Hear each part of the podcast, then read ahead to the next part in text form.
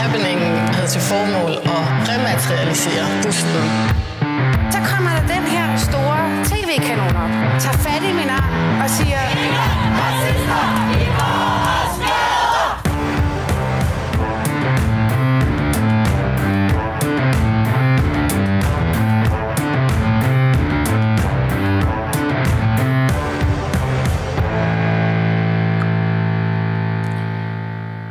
Ja, velkommen til Baby og Boomer, Danmarks eneste identitetspolitiske debatmagasin. Mit navn er Phyllis Jassar, og jeg er jeres woke-inde og vært inde på dagens program. Med mig i studiet, der står hende her. Så i al stilfærdighed vil jeg bare fortælle min historie for at fortælle, at der sker så meget i puberteten, så jeg synes, det er helt vildt. Altså grænsende til det syge, og begynde at snakke om, at børn sådan, som sådan, altså en almen ting, skal begynde at overveje deres kønsidentitet. Børn. Det synes jeg tidligst, man skal gøre, når man er 15, eller altså når man altså, er over den kriminelle lavalder, måske, men, men fuck, jeg synes, det er en farlig debat. Fuck, jeg synes, det er en farlig boomer-medvært, jeg har med i dag. Hjertelig velkommen til dig, Nynne Bjerg Christensen. Tak for det. Født 17. februar 1975, er journalist og blev nok i 2005 mest alt kendt for at være vært på øh, ja, DR2-programmet Deadline. Ja. I 12 år var du der på skærmen. Øhm, nu arbejder du som alt mulig moderator. Og det Alt hænder, muligt mand. Ja, alt muligt kvinde. Øh, og øh, det hænder, at du også ja, sender radionyerne på, på 4. division øh, på B1. Nynne, hvorfor tror du, jeg har inviteret dig med ind i dag for at være min boomer-medvært? Altså, det er jo lidt tungt, det der med at blive placeret i en bestemt rolle, ikke? Fordi man tænker, når man selv har børn og går og kigger på dem, så tænker man, at man er da sådan nogenlunde med og prøver at... Og, altså, så, øh, altså, jeg kommer aldrig til at opfatte mig selv som boomer, Nej. men jeg, jeg opfatter mig mere som sådan en, der står midt i det hele og glor alle mulige retninger hen Ja. og prøver at forstå alt, hvad der foregår, men, men, øh, men jeg, jeg påtager mig rollen i dag. Man kan sige, nu har du spenderet 47 år på den her klode, og du Ja. har jo sat øh, ja, tre børn i verden, og to af dem er vist i omkring teenagealderen, ikke? Jo. Når du ligesom skuer ud over ungdomsgenerationen, og hvis du skal have et analytisk blik på dem, hvad, hvad forundrer du så over mest? Altså, den her Altså, når du spørger på den måde, tænker jeg mest over de geografiske forskydninger, der er, fordi jeg befinder mig i det lille reservat, der hedder Gentofte Kommune, som jeg faktisk synes er meget konservativt, og hvor jeg synes, at, at børnene også på mange måder er altså, Men det er en dårlig ting. almindelige. Nej, men det er bare, når jeg så kommer ind til Københavns Kommune og snakker med folk, der har børn i skolerne, her det er få kilometer, vi taler om. Mm. Altså fra Hellerup til Østerbro, eller fra Dyssegård til Nordvest, øh, så er de meget mere identitetspolitisk orienteret. Okay. Altså det synes jeg faktisk ikke, de, øh, mine børn er, og det synes jeg heller ikke øh, gælder for deres øh, kammerater. Mm. Men jeg håber selvfølgelig, at øh, hvis nogen af dem, eller når nogen af dem finder ud af, at de for eksempel er homoseksuelle, så håber jeg, at det er altså, trods alt en anden verden, de går ind i, end, øh, end for 30 år siden. Mm. Når de finder ud af, at de er homoseksuelle. Nå, jeg, jeg mener, jeg mener altså erfaringsmæssigt Ja. er der 10 procent, ikke? Så jo, gør jo. jo, jo. Øhm, jeg tænkte på sådan, du er ikke et rigtigt holdningsmenneske. Det er jo ikke, fordi du skriver stolpe op og stolpe ned af klummer, eller tilkendegiver ligesom dine holdninger til vice versa. Men øhm, jeg kan huske, at man, der kom sådan et solidt pip fra dig, da du, øh, da du ligesom stemplede ind i forhold til det der med fuckability og tv-værter. Ja. Fordi øh, en ting er, at du selvfølgelig har øh, tilpas nok ethos, altså også sådan, har øh, troværdighed ved i kraft af at være vært i så mange år. Men det du nemlig sagde, øh, og nu citerer jeg, øh, jeg tror ikke, at man som kvinde har en chance for at blive tv-vært, hvis man ikke ser godt ud, eller det mindste kan komme til at se godt ud.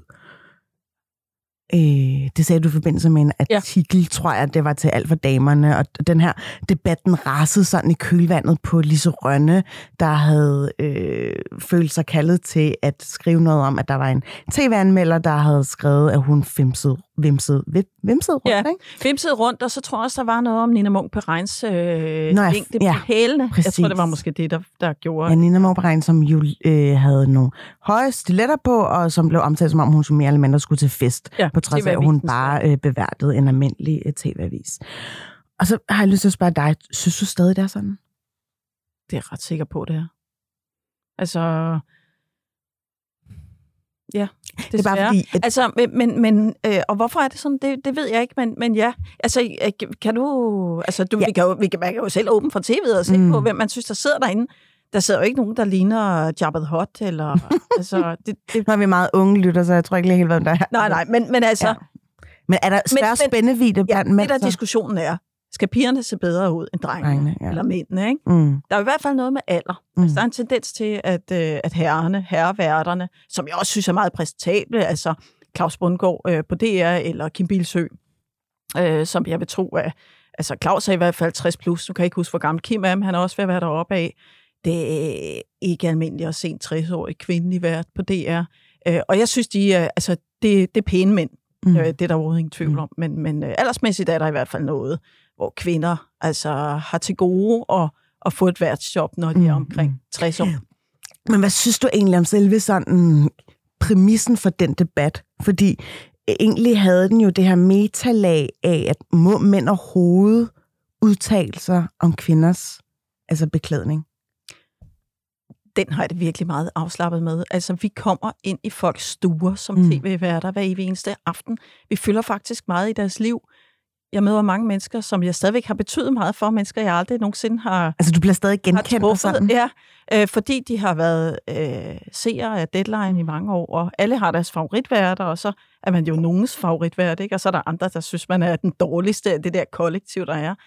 Øh, så jeg synes egentlig, det er fair nok, at folk forholder sig til helheden. Det, jeg synes, vi skal tænke over, det er, og det jeg også prøvede at argumentere for dengang, det er, hvordan er det så, vi bliver stylet?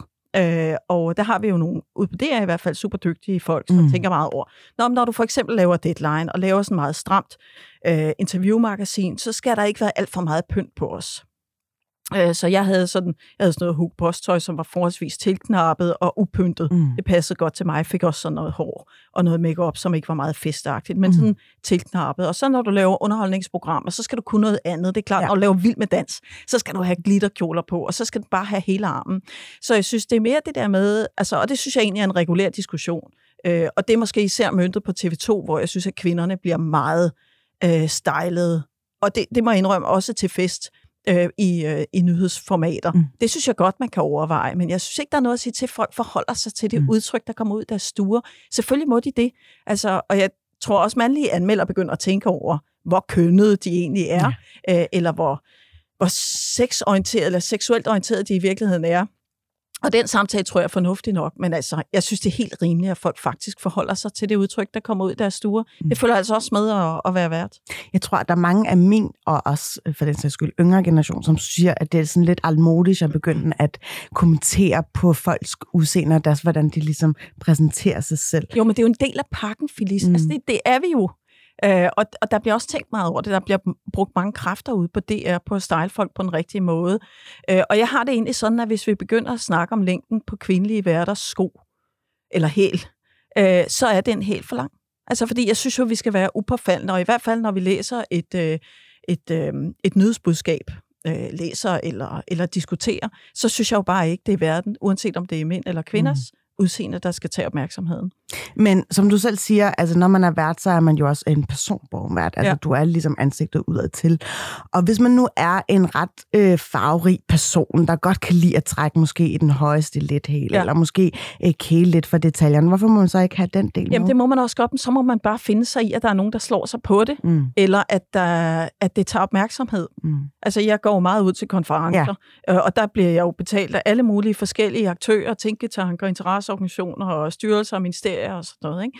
Og der må man bare sige, at jeg bliver ikke betalt for at være hovedhistorien. Altså, jeg bliver betalt for at være den, der får tingene til at glide, pæn og upåfaldende. Så det afhænger jo af, hvad for et brand du har, og hvad for, et, hvad for et look du så også ønsker. Men, men jeg synes ikke, man kan komme og ligne et fastelavnsris, og så bare sige, og I må i øvrigt overhovedet ikke forholde jer til, hvordan jeg ser ud. Mm. Så må man ligesom tage det, der kommer. Jeg synes, den diskussion nu i forhold til altså valg, øh, øh, delen nu, ikke? Altså, vi finder os i, hvor der er nærmest på daglig basis partilederdebatter. Og der lægger man jo også mærke til, hvordan de ligesom præsenterer sig selv. Og især ja. de kvindelige politikere, fordi ja. Manden står jo bare typisk lidt i en grå uniform. Der kan man godt se, at kvinderne skiller sig lidt ud. Hvis jeg læste en øh, politisk kommentator, der lige pludselig i nogle vendinger havde øh, omtalt en kvindes øh, ja, styling, eller hvordan hun ligesom tonede frem på skærmen, så ville jeg tænke, ej, var det nu også nødvendigt? Ja, men jeg er enig, og jeg er sådan set også enig i, at altså, jeg tror, det er på vej ud i forhold til øh, også øh, kvindelige værter. Altså, der er nogle mandlige anmeldere, der har lært mm. noget af de debatter, der har mm. været.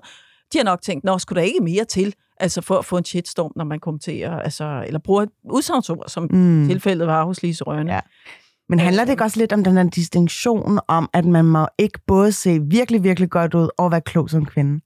Det er lidt den enten eller. Det er altså ikke rigtig min opfattelse. Jeg, Men, jeg, jeg, jeg, det, det, jeg tror, det, det er lidt... Det er bare ligesom, hvis du er, er nogen, hyper, hyper feminin som ja. en tv-vært. Øh, det er jo ikke du, der, jeg har været. Nej, altså, jeg husker jeg det i hvert fald bare. Jeg, kunne, øh, jeg synes, det var super fint, at du øh, havde, man kunne se dine øreringe eller, øh, i flippen her. Ja, jeg har en ørering. Ja, ja, øh, der man følger virkelig meget for, øh, da du tog noget frem på Netline generelt. Men, men altså, hvis man er hyper feminin, som radio eller tv-vært, ja. for den der skyld nok mere tv-skærmrettet, øh, øh, så er det ligesom om, det bliver sat ned på. Ja. Fordi at så er du dullet op, og så er det ligesom rigtigt. om, du fjerner fokus ja, ja. fra din faglighed. Og det har Helle Thorning jo beskrevet ja. rigtig fint efter hendes... Så øh, tænker jeg, at skal vi ikke snart begynde at være op over den del, jo. hvor man tænker, det er fint nok, hun, hun kan jo godt lide at stage sig ud på den ja. der måde. Men jeg kan også godt høre, at der er en diskrepans i det, jeg siger, fordi jeg siger, at man må leve med, at folk forholder sig til, at, at vi fylder noget, når vi kommer ud mm. i stuerne, og hvis vi ønsker at fylde mere, end formatet måske inviterer til, så må vi også tage det med. Øh, men jeg kunne godt tænke mig, at vi kom frem til det punkt, hvor det faktisk ikke blev betragtet som lavstatus at være feminin. Og det er jo det, Helle Thorning beskriver i sin statsministertid, at det er. Hun mm. kan ligesom ikke slå håret ud. Øh, hun skal tænke enormt meget over, hvor tilknappet hun er, mm. Øh, for ellers kan hun ikke blive taget alvorligt. Mm. Og hvorfor forbinder vi noget meget feminint med noget meget useriøst, uklogt, eller måske endda dumt? Det er super sørgeligt, og, men jeg synes, der sker noget. Der sker sgu da noget for tiden. Mm. Jeg er ikke sikker på, at Helle Thorning ville blive taget imod på den samme måde øh, i dag, øh, som, som bare for de der 5-7 år siden, men jeg kan tage fejl. Hvis vi sammenligner med den kritik, der er kommet i kølvandet på, at øh, vores nuværende statsminister, Mette Frederiksen, hævder, at hun er øh, for kritikken at være som magtfuldkommer, det er primært myndet på hendes køn. Ja. Hvad tænker du om den del? Fordi at hun har jo ikke om noget spillet så meget på de der ydre karakteristika, altså kvæg hendes køn. Altså, hvis hun siger det, så må der være noget om det, fordi jeg tror hverken hende eller Held Thorning er typerne, der piver. Øh, og jeg, jeg, altså, det kan godt være, at det virker voldsommere på, på, på nogen, at en kvinde udøver magt, som en statsminister nødvendigvis gør, som hun også har gjort mm. hårdhændet i de her sammenhænge, altså uden at diskutere lovmedholdelighed og sådan ja. noget. Det kan godt være, at det støder nogle mennesker mere, øh, men, men øh, igen, det er, det er også early days, det er den anden kvindelige statsminister, ja. vi har, og det er under 10 år siden, vi fik den første, hvis jeg kan regne rigtigt. Ja. Jeg krydser ja. jo bare lidt fingre for, at når eller hvis hendes statsministerperiode slutter her, øh, at hun så også får lidt en Helle Thorning øh, makeover. Eller er det ikke, fordi jeg krydser fingre for det, jeg tror ikke, det er i Mette Frederiksens natur. Hun, det er ikke sikkert, hun har pakket noget væk. Ja, det kan jo godt være, at hun har toned it down. Ja, det kan godt være. Men, men, øh, men du, du, du kan jo også se, øh, hvordan hun så ud inden. Øh, og jeg, jeg, det er ikke sikkert, at hun, at hun har den der feminine fugl, der skal, mm. der skal slippes løs, som Helle Thorning havde. Men mm. jeg synes i hvert fald, det er forløsende, at Helle Thorning har talt om det. Øh, fordi det, det, er, det er spændende. Men, men der er helt sikkert et issue med, at der stadigvæk er nogle kvinder, eller der, der er nogen, som har det svært med, at kvinder udøver magt og indflydelse. Men, øh, men der er også nogen, der har det helt vildt svært ved at spille på det. Altså for eksempel, hvis vi bare lige zoomer lidt ind på uh, Ny Borgerligs partiformand, ja. øh, hvad der hedder, Pernille Vermund hedder hun. Hun er jo traditionelt feminin i, i hendes måde at øh, altså gå klædt på, men også ja. med udslået hår og så ja. videre. Ikke? Øhm, og, og det kan jo have en, uh, en appealing af, at, at ej, så er hendes politik, politik måske lidt mere appetitlig, eller hun er lidt mere fejstig, men hun hviler jo også i den der feminitet. Ja. Men der er måske også, hun er jo også rigtig meget tilfalds for at være i den der dumme blondine-bås.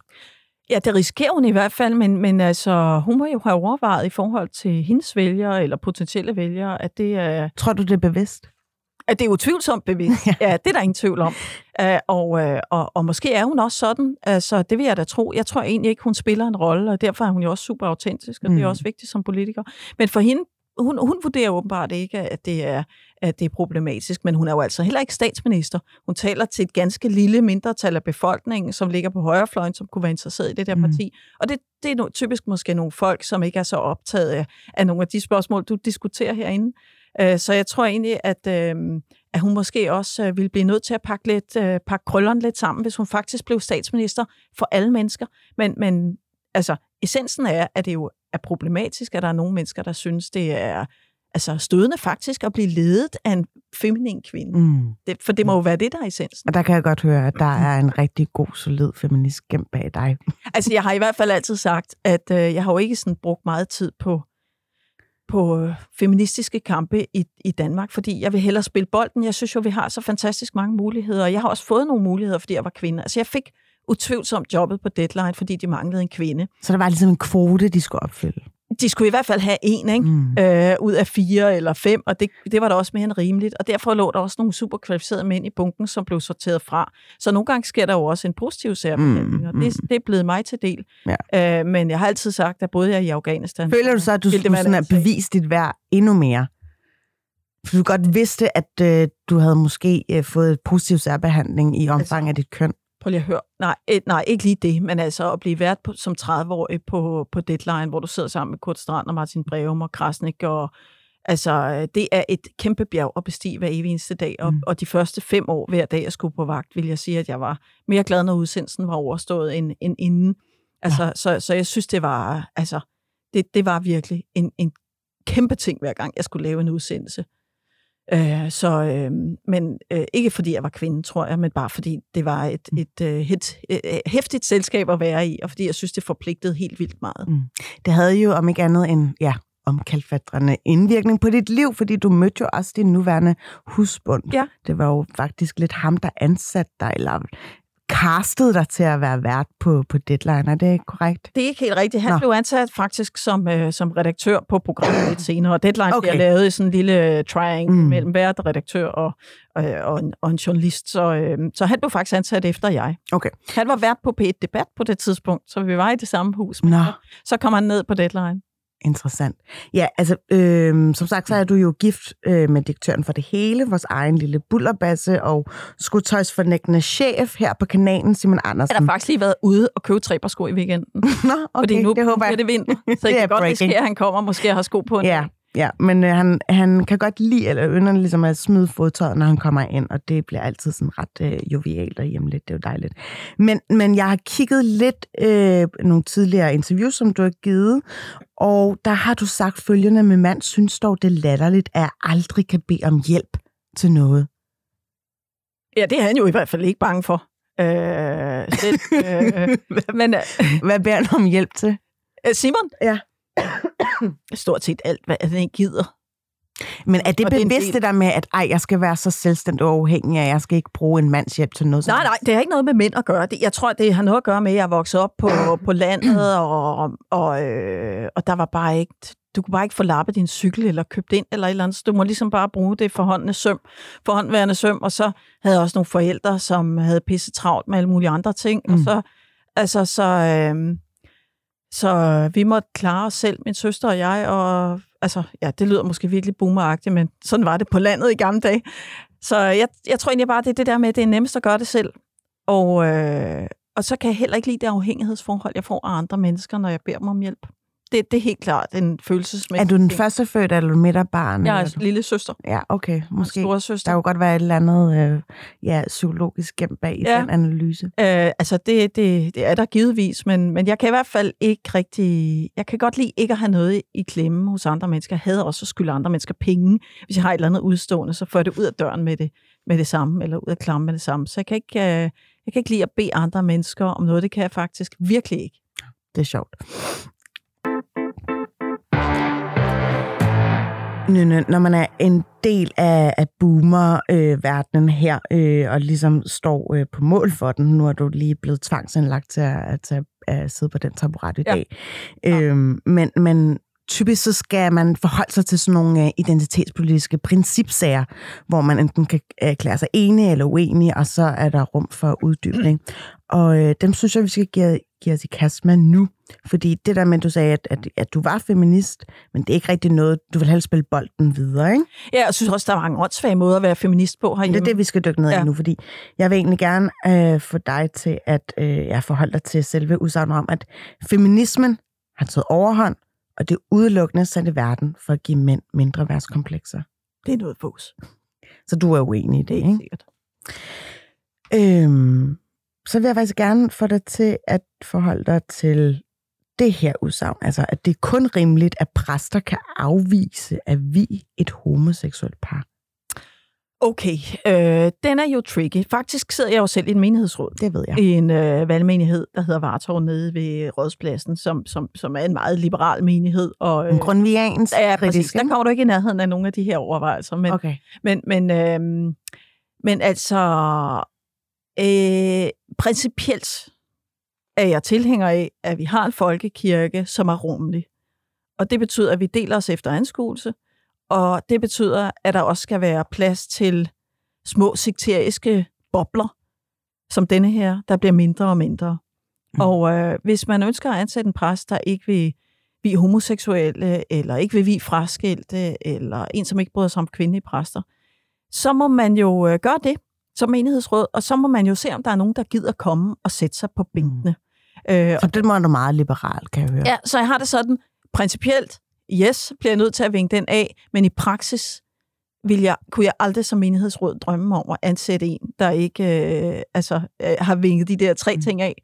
Og, øh, øh, og jeg, er- jeg er dybest set også uforstående over for den debat, der for eksempel Ja. ja. i Hedensted-området, Ja. ja. altså, hvor, man, hvor man har valgt at, at ansætte sådan en præst. Jeg forstår det ikke. Ja, fordi det er også et specielt kvindesyn lidt at have, ikke? Og det, det er Men har vi et problem med kvindesynet i den danske folkekirke, synes Det synes jeg faktisk ikke. Altså, i, altså det synes jeg egentlig ikke principielt. Jeg, jeg synes jo, hele den der diskussion har fyldt enormt meget for 10-20 år siden, og den er jo svundet ind til næsten ingenting. Mm. Altså det synspunkt med, at man for eksempel ikke vil, vil vi øh, øh, øh, fraskilte, det er der jo ikke særlig mange, der indtager mere. Altså kvindelige præster. Det, der er jo nogen, og fred være med det, vil du være mit gæt er, om 10 år er de væk. Øh, så, så, så jeg synes bare, at vi skal lade folk have deres synspunkt Mm. og så fylder de ingenting. Jeg hørte faktisk et, øh, et spændende interview med Manu Seren her på kanalen, Ja. hvor, øh, Ja. hvor Simon Emil havde ham inde, og han fortæller om den der debat, han har med, med, med, med biskopperne i forhold til at få et hvilesesritual for homoseksuelle. Mm. Og jeg tænker bare, det er ikke særlig lang tid siden, Mm. og den debat er bare væk. Mm. Han tog, han tog kamp dengang som kirkeminister for at få et hvilesesritual for homoseksuelle, og, og jeg mener, i dag er det pretty much mainstream, ikke? Så jeg synes jo, at tiden arbejder for os. Og man kan godt forstå, at han er stolt af det, ikke? Øhm, jeg skal lige, jeg vil gerne lige prikke lidt hul på det her med øh, barselsbylden, kalder jeg den. Øh, med de nye barselsregler, så bliver mænd tvunget til at tage barsel. Er du enig eller uenig i det? Jeg synes også, det er fint. At de bliver tvunget til det? Ja. Det må jeg skulle sige. Altså, det er... Hvad får, altså, hvad får, Altså, hvad får vi egentlig med øremærket barsel, synes du? Altså, nu har jeg lange været bane. igennem tre, øh, tre ture Ja. med små børn, ikke? Ja. og der er ingen tvivl om, at når Simon han har haft de børn, øh, og jeg er gået på arbejde, efter at jeg har ammet dem indledningsvis, så tager han jo også mere ansvar for, hvad der foregår derhjemme. Altså, Mm. mm. så er der også ham, der har styr på, øh, om der er noget i køleskabet, og om der faktisk bliver gjort rent, og altså det ene med det andet, med det tredje med det fjerde. Så jeg tror bare, altså mænd får en stærkere forankring i hele familien, og i hele det der regnskab med at få alting til at gå op, og en stærkere fornemmelse af alle de der skjulte, altså kvinders i anførselstegn skjulte arbejde, som ja. De altid har haft, og som, øh, som, som, øh, som fylder rigtig meget, når man får børn. Øh, det får de et indblik i, så, så pludselig får de også øh, fyldt noget tøj i vaskemaskinen, og tænker ikke bare, at det går af sig selv. Så fordi at, at det har så store fangearme ud i hele familiens liv, så synes jeg, det er fornuftigt. Og nu har vi jo haft muligheden for at dele barslen mellem kønnene øh, i rigtig mange år, og udviklingen går super langsomt alligevel, så ja, jeg er på det hold der.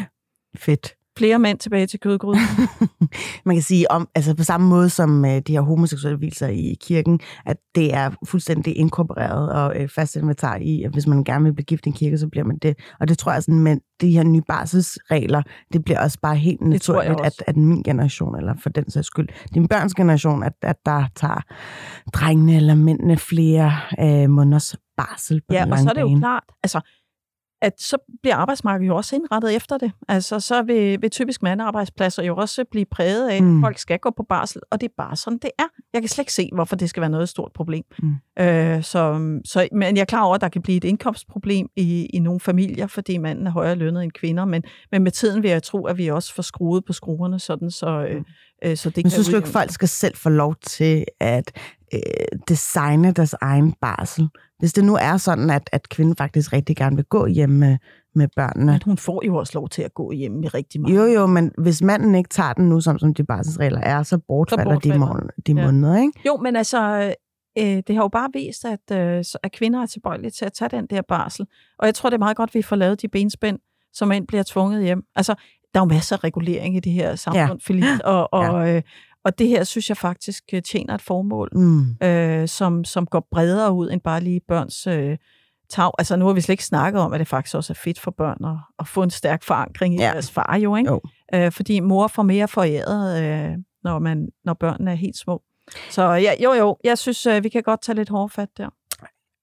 Apropos hårdere fat, prøv lige at høre det her udsagn her. Vi har ikke et problem med strukturel ligestilling i Danmark. Enig eller uenig? Vi har Mm. ikke et problem. Men hvordan vil du definere stru- strukturel ulighed? Ja, men det kan jo for eksempel være, at øh, nogle mænd, øh, eller mænd har generelt nemmere ved at blive ansat som CEOs mm. i virksomheder. Er det hele den der gamle parole? Ja, altså Ja. parole med, at øh, der er større sandsynlighed for, at altså, i kommunalbestyrelser, man hedder Lars eller mm. Jens.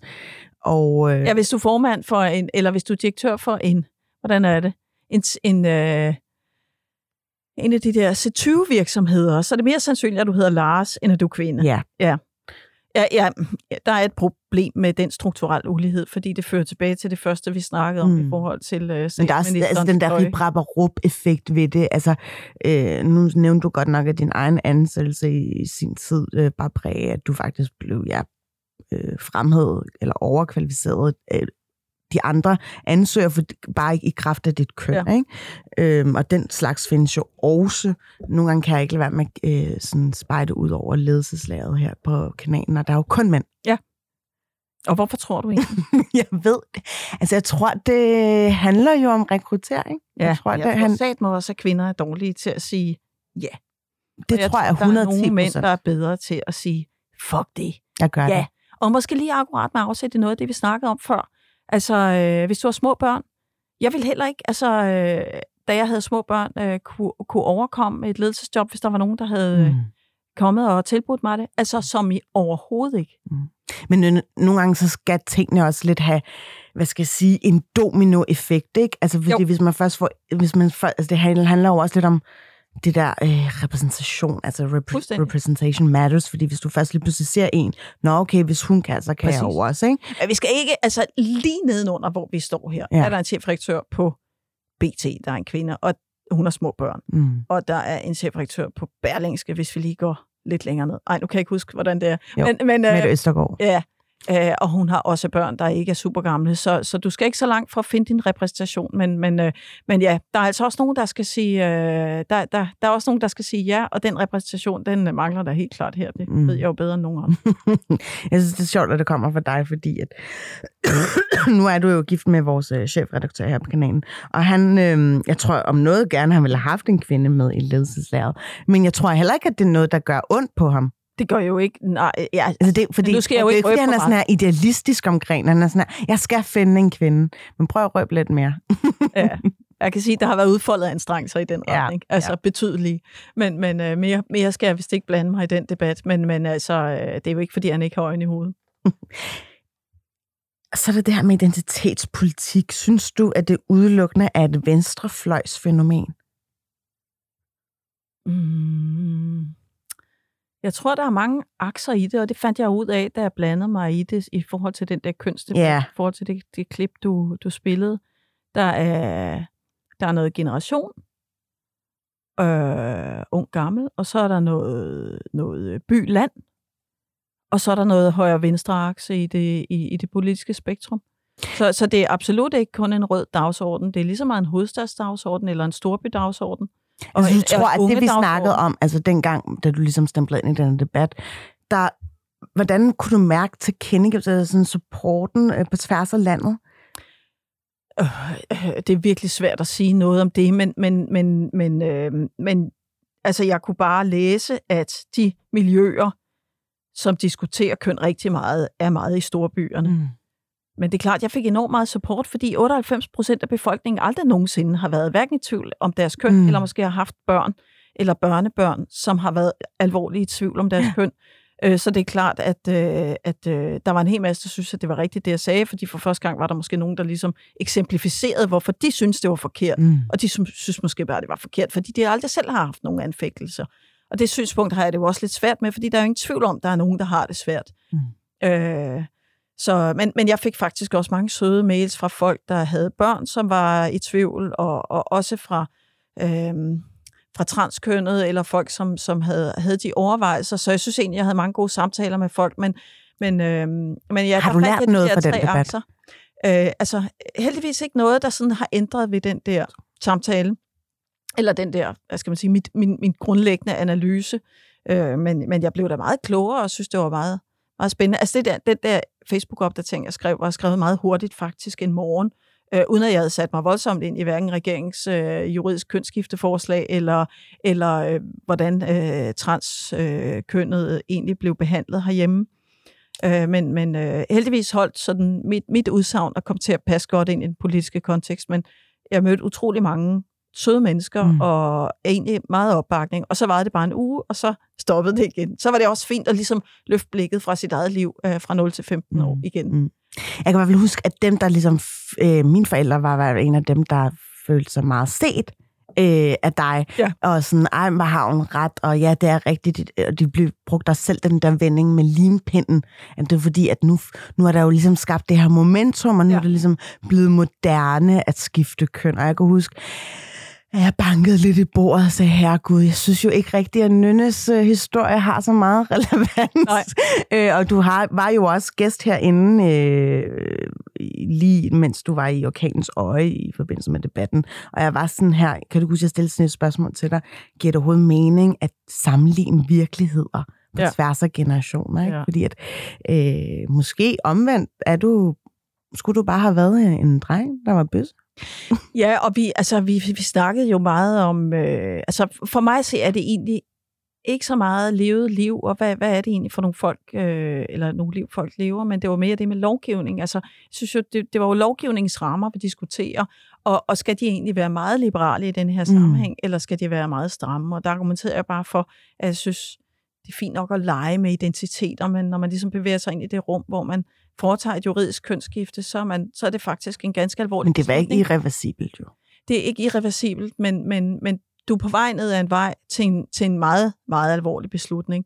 Øh, og når man overvejer og snakker med de folk, som også har besluttet sig for at skifte køn, Mm. og har fortrudt, øh, så ligger der jo også altså, nogle tunge skæbner i det kølvand der. Så, så ja, jeg har fastholder egentlig, at jeg synes, man skal være konservativ lige på det punkt der.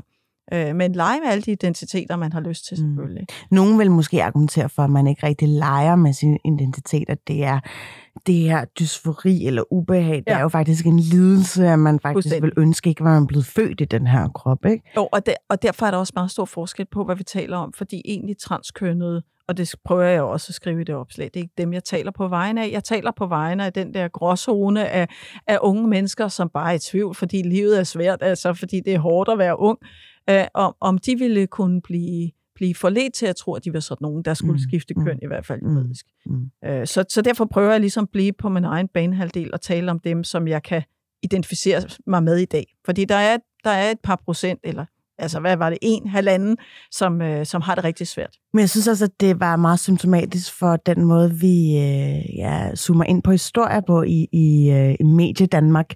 Øh, alle læser jo totalt fladt ned for at gribe din historie, fordi ej, hvor var det dog spændende. at Jo, jo, fordi det Bjerre. bekræftede et synspunkt, de selv havde. Og så var det jo da også spændende, at jeg, fordi jeg netop havde været inde i stuerne hos folk i så mange år, Mm. øh, fortalt noget om mit... Der er jo mange, der ikke vidste, at du havde været den her drengepige. Ja, selvfølgelig. Hvor skulle de også vide det fra? Men det, der jo gik op for mig, var, at der var en hel masse kvinder, jeg kendte, der bare rundt på den samme historie.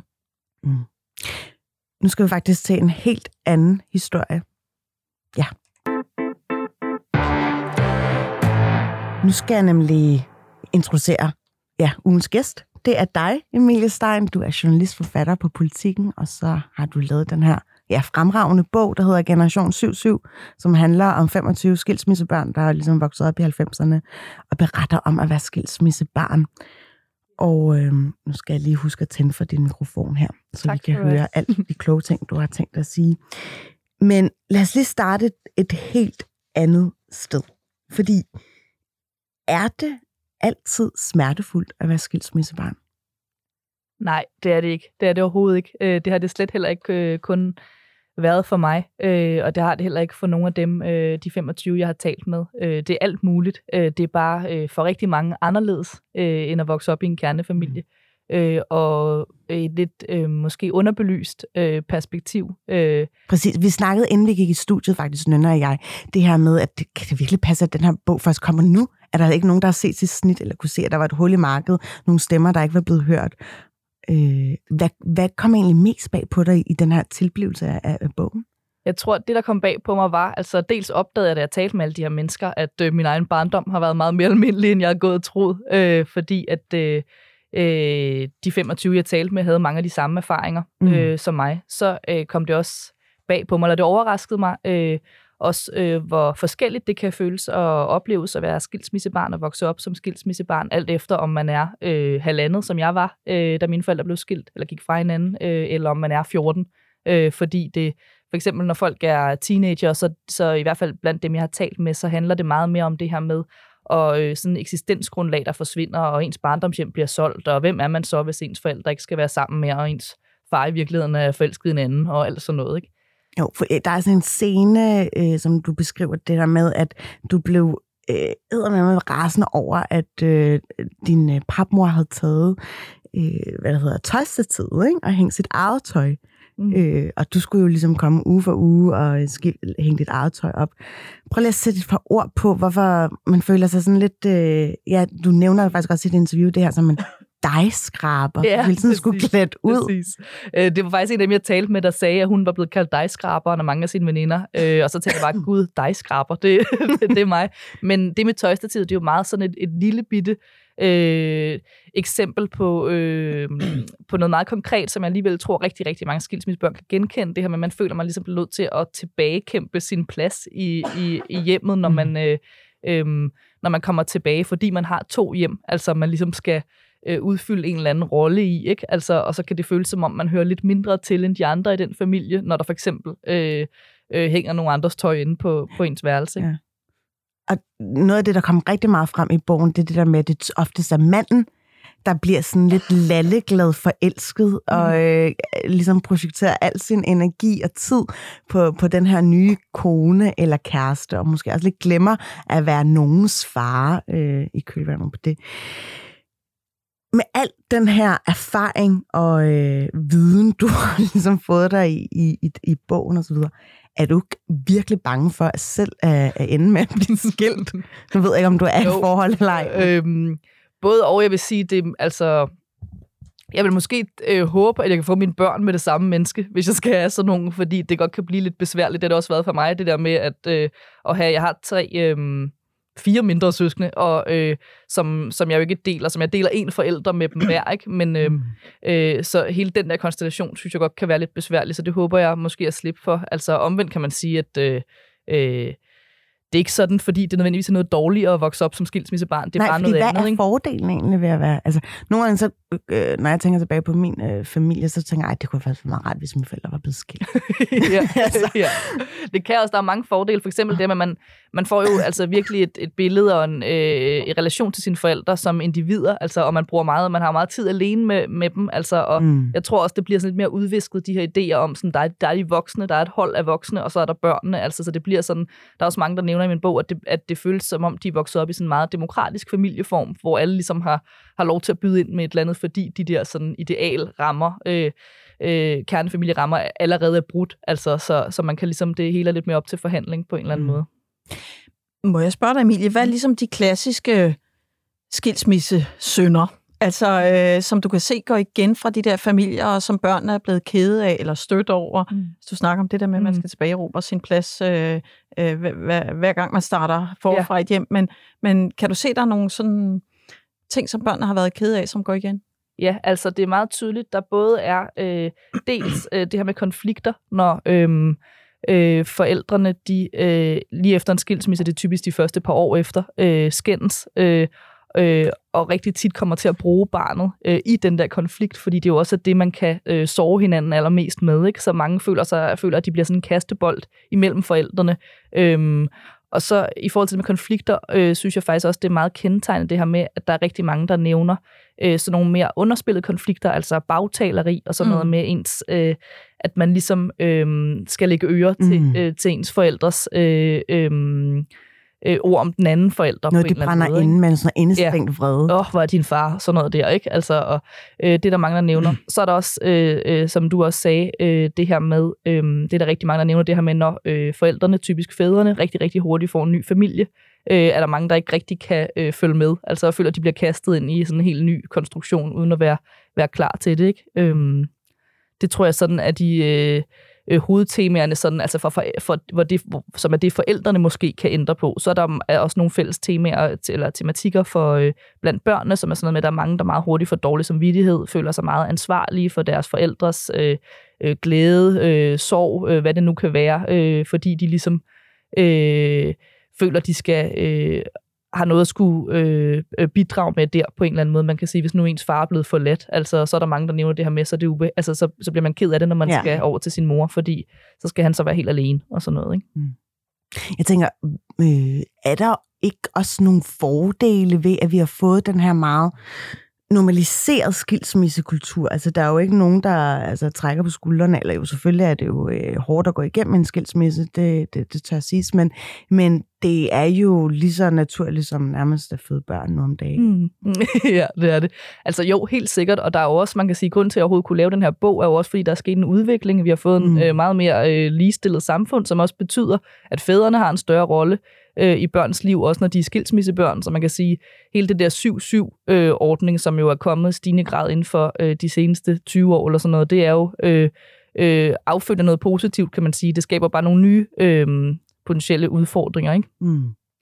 Altså, det slår mig måske også, at I også er en generation, som bliver tvunget til, men det kan jo også vise sig at være en fordel, at navigere, altså at aflæse andre mennesker og øh, forstå kontekster og aflæse stemninger og sådan noget, fordi man er vant til at bevæge sig i flere forskellige virkeligheder, øh, fordi man har to forskellige hjem. Altså, mm. Mm. kan du genkende det? Og det, altså, det kan være en evne, der bliver udviklet meget tidligt, men den kan måske også Mm. være anvendelig. Ja. Altså, I har antennerne mere ude og forstår flere Mm. ting, end, end I måske også selv ja. Umiddelbart tror. Helt sikkert, altså, og det er også fælles for mm, stort set alle, jeg har talt med i bogen, altså, som både siger, at de også på den meget, øh, i den mest positive forstand, er blevet en lille smule tidligere voksne, øh, forstår øh, at sætte sig i andre menneskers sted, øh, kan aflæse netop øh, rum og dynamikker og, og mennesker, og der er mange, der også nævner det, at de føler sig lidt som sådan, blevet rigtig gode til sådan, den der vatterpas-agtige ting, ikke? altså at fornemme, når man hvem mangler noget her, og hvad skal... Øh, hvad foregår der egentlig, ikke? Øhm, så helt sikkert, altså det er også en, en positiv øh, sidegevinst, kan man sige. Ja. altså det er, nu har jeg jo ikke selv oplevet det, men jeg har jo læst mig frem til det også i, for eksempel Ditte Giese, journalist og forfatter, hun har ligesom skrevet, den er lidt hyldest til skilsmisser, fordi at det, at man som person overvinder ligesom skilsmissen, er i sig selv en, ja, en sejr. Mm. Synes du, at vi skal være bedre til at, ja, altså ikke glorificere, men hylde øh, skilsmisser? Fordi det, øh, nogle børn oplever det jo stadig som et tabu, og det er svært at snakke om. Og, Mm. Jeg synes i hvert fald helt sikkert, at vi skal blive bedre til at tale om det. Også fordi det er også det, der har slået mig. Det er også min egen oplevelse, men også blandt dem, jeg har talt med, at det ligesom... Altså, der er en overensstemmelse mellem, hvor mange skilsmissebørn der er, og hvor svært det er at tale om. Altså. Mhm. øh, så jeg synes helt klart, at vi skal... Øh, det er også derfor, jeg lavede bogen. Altså for ligesom... Øh, dels fordi jeg godt selv ville have læst den, da jeg var 14, øh, og dels for ligesom at...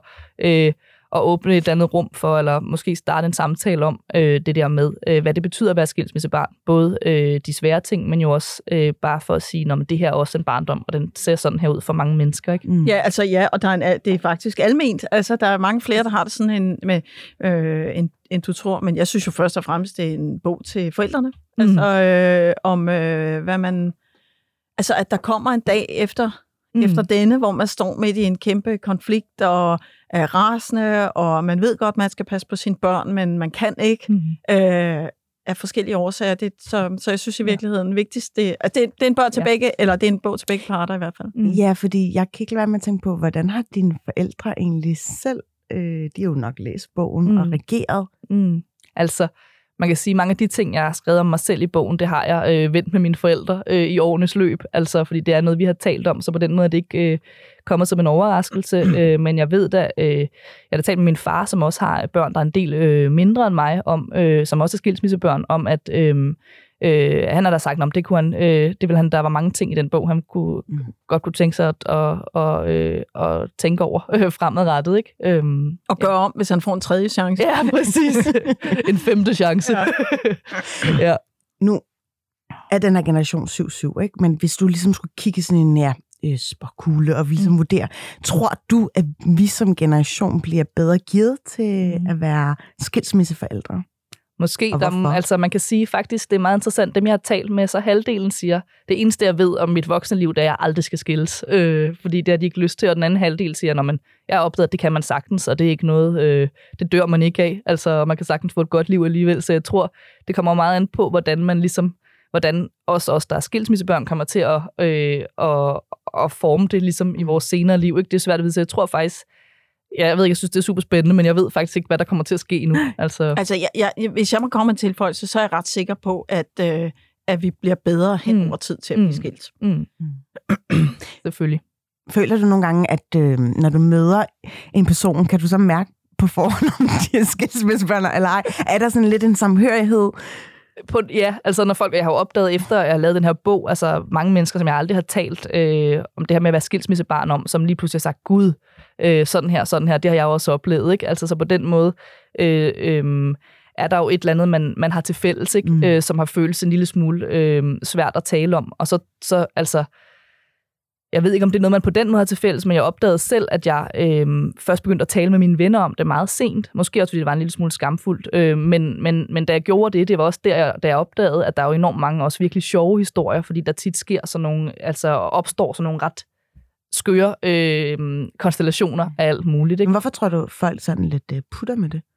Jeg tror, det er Eller, fordi, at, ja, børn. Altså, jeg tror, det er fordi, man øh, øh, dels tror jeg, at børn er meget lojale over for deres forældre, øh, og dels tror jeg også, at det stadig er noget, der sidder i os, det der med, at, at øh, altså, der er et ret tungt norm, øh, ideal om kernefamilien, øh, og man godt ved, altså, at det er noget, ens forældre ikke taler særlig meget om, fordi de måske også skammer sig en lille smule over det, øh, og, og det mønster adopterer man måske så som barn. Ikke? Mm. Men det er sgu da også en vild ting. Altså, jeg kan huske, at jeg simpelthen var så bange for, at mine forældre skulle blive skilt, da jeg var barn, fordi det er jo hele butikken, der ryger. Mm. Altså, det er ikke bare din forældres loyalitet over for hinanden, over for os som enhed. Det er jo også øh, dit hjem meget ofte, altså som bliver brudt op, mm. og sjældent at folk mm. blive måske i det samme hus, og værdisæt, og det er folks, mm. øh, den, den måde, folk kigger på en på. Pludselig har man en anden enhed, mm. end man var før. Og den forældre man... blev først skilt, da jeg var 17 år, men jeg brugte det mest af min barndom, fordi de ikke havde noget vanvittigt godt ægteskab på at spekulere over, hvordan det ville være at være ja. skilt. Mm. Øh, altså, havde du skyldfølelse også nogle gange? Øh, Ja, men jeg vidste, jeg vidste inderst inden godt, at det, det, det havde ikke noget med min søster og jeg at gøre. Det, det, var, deres, øh, det var deres boldgade. Så ikke det, men, men øh, selv da jeg gik i gymnasiet, altså, tog det mig meget lang tid mm. at sige til øh, mine, øh, mm. mine medstuderende, at øh, de var flyttet fra hinanden. Ja. Jeg, jeg tror, der gik et halvt år. Altså, jeg kunne nok, simpelthen ja. ikke... Jeg kunne, altså virkelig ikke lide det. Nej. Jeg synes, det var super skamfuldt, og, mm. men, men det var jo ikke min skyld. Men, men, øh, men jo, og jeg tror, vi bliver bedre til det hen, hen over tid. Jeg tror også, det afhænger meget af, hvad er det egentlig for en repræsentation, der er i klassen. Mm. I min klasse ude i forstederne var der simpelthen ingen eneste mm. i klassen, der var skilt. Ja. øh, men men hvis, du, hvis du er andre steder og kan se, det, det er også sket mm. for, for de andre, øh, så er der måske noget mere solidaritet umiddelbart at hente. Mm. Og i dag har man jo også sådan nogle, øh, man begynder at indføre i, i mange folkeskoler, sådan nogle skilsmissegrupper, øh, hvor at børn, jeg tror det er sådan noget børn, der går i over 4. klasse eller sådan noget, eller tredje måske, mødes med, øh, med resten af skilsmissebørnene på årgangen og taler med en voksen og sådan noget. Ikke? Så man er måske også ved at starte et rum for det. Mm. Men jeg tror, det du siger er også meget sjovt i forhold til dem, jeg har talt med. Jeg kan virkelig se, øh, der var en, der nævnte, at hendes forældre blev skilt, da hun gik i første G eller sådan noget. Og det der med, at hun sagde, så, så flyttede vi fra den her villa, og mine forældre, de lejede sig ind i to små lejelejligheder, og det hele var bare, det rystede hele min verden. Altså, for jeg, jeg, jeg, jeg øh, blev også i tvivl om, hvem jeg selv var Altså, Ja. øh, og hun sagde også, at det var hendes far, der var gået, for han havde fået en anden, fundet en anden. Og øhm, og hun sagde, hun var egentlig ikke engang altså, sur på sin mors vegne. Hun følte sig bare så svigtet selv. Altså, hun sagde, det føltes nærmest ligesom kærestesorg, det der med, at han bare var smuttet. Mm. Mm. Altså, Ja, altså, og ødelagt hele hendes ødelæg- idé om hendes barndom på ja. En eller anden måde. Ikke? Ja, det er meget interessant, ja. det der med, med identiteten faktisk. Mm. Mm. Øh, øh, men, øh, men jeg tror, at børns verden er også bare mindre end voksne, og voksne, der står midt i en skilsmisse, kan også have svært ved at gennemskue det. De ved heller ikke, hvor de skal bo. De kan heller ikke overskue deres følelser. De er i maskinrummet, men de forstår ikke, hvad der foregår omkring dem heller helt. Og når man så zoomer ind på børns lille bitte univers, som i alt overvejende består af deres fysiske rammer derhjemme og deres forældre, øh, så, så, så, øh, så er det jo endnu voldsommere, altså et endnu større overgreb. Mm. Mm. Øh, men øh, så vokser man jo og, og bliver gammel nok til, som du også selv også, at gennemskue de dynamikker, der, der foregik øh, bag ved scenetæppet, kan man sige, i morens liv og i farens liv. Og så er der flere ting, der står klart for en, men det er jo bare en total katastrofe, når man er barn. Præcis. Og det er jo også, man kan sige, heldigvis jo i vores øh, del af verden og i Danmark og sådan noget, er det jo, tror jeg, øh, for der findes jo mange værre ting i verden end at være skilsmissebarn, men jeg tror for mange øh, også er det noget af det voldsomste, man kan komme ud, ud for som barn. Altså, øh, øh, fordi det ligesom... Øh, Ja, dels fordi vi har det så godt, men også fordi, at det, det er en, en omvæltende ting ikke? For, for, for børn. Altså, mens jeg øh, læste videre i bogen, så, så stussede jeg sådan lidt over, hvorfor er der egentlig også i, i populærkulturel regi øh, ikke så mange øh, narrativer og fortællinger af skilsmissebørn. Jeg prøvede virkelig at greje min hjerne, hjerne ud for at tænke, har der været en eller anden tegneserie eller, eller andet, en børne-ungdomsserie, hvor de ligesom tog det her op? Mm. Ikke så meget. Altså, altså sådan her på bar bund? Eller Ja, der er ikke så meget, og jeg tror også, altså det er jo også lidt symptomatisk for det, synes jeg, at det der, Mm. mm. jeg opdagede, da jeg lavede bogen, det der ofte sker, øh, går galt i de der skilsmisser, det er jo, at, voks, at de voksne glemmer børnene midt i deres egen krise og i alt det der. Øh, og det er også lidt øh, sigende for, øh, hvordan litteraturen og alt sådan noget, altså hvad der, hvad der er lavet om det, at der er virkelig, virkelig skrevet mange bøger om, hvordan det føles som voksne mennesker at blive skilt, altså hvordan man skal gøre det bedst, og hvordan man kan komme igennem det og sådan noget, men der er ikke særlig meget om det fra børnenes perspektiv. Mm. Nej, og skilsmisse øh, forældre bliver vel også altid, når vi snakker om populærkultur, fremstillet sådan meget klichépræget, ikke? Mm. øh, forvirret, øh, dårlige økonomiske afsæt. altså, hvad er der egentlig af fede overklassefigurer, som er blevet skilt og har det pissegodt med det? Mm. Altså, det er ikke den typiske repræsentation af en, en skilsmisseforælder, vi ser. Mm-mm. Hvad bliver egentlig next step nu? Altså, øh, hvis du skulle lave en, en efterfølger, ikke fordi jeg tror, der kommer Ja. en, en generation Nej. 4-5 En ny eller så skyld. Ja. Jeg Men- synes, jeg har faktisk opdaget efter, altså dem, der kontaktede mig øh, i forhold til bogen og sådan noget, ja. der er rigtig mange også øh, papmødre, øh, stemmødre, hvad man skal kalde dem, som har kontaktet mig. Og jeg synes, der er noget meget interessant i det der med, at det er jo virkelig sådan den onde stemmor, det er jo virkelig sådan, øh, øh, kan man sige, øh, i populærkulturen noget, som vi øh, øh, alle sammen kender. Øh, og, og jeg tror, det er meget også øh, interessant øh, rolle at have i sådan en skilsmissefamilie, fordi det er svært. Altså, hvis man så øh, bliver papmor til en, og så får sine egne børn også. Altså, det er jo svært også ikke at gøre forskel øh, på sine men det er egne også børn. mig. Hvis vi ikke lige kun havde et andet minut tilbage, ja. så... øh, så Og du er den onde papmor? Ja, jeg er også den onde papmor. Ja, det er så, svært. Så Ja. den, øh, den bog vil jeg godt Der kan være godt være en hel bog i det, men det er nok også lidt voldsomt at læse. Nej, fordi nogle af dem er ikke så onde alligevel, og Nej. nogle gange ender det godt. det er Ja. rigtigt. Ja, og det er sjovt, at altid, eller lige nu der framer du som, at det skal være stemmoren eller papmoren, Mm. ikke? men der er jo også øh, altså, øh, stefaren, Ja. der pludselig kommer ind og øh, har mere sådan, ja, autoritær rolle Ja. i hjemmet, og der findes kun en far, det er min far, ikke? og du er i hvert fald ikke min far. Ikke? Præcis. Så ja, det er helt klart også Ja. ja. nogle stemmer, Ja, der kunne det. være kærkommende at blive hørt. Emilie Stein, forfatter og journalist på politikken, øh, og har lavet den her bog, Generation 77. Tusind tak, fordi du gad at komme ind og fortælle om de her 25 beretninger fra skilsmissebørn. Nynne, du Yes. bliver jo en time længere, Jeg fordi at, øh, ja, vi skal snakke om ja, det at være en dårlig bilist, og det ikke er kønnet.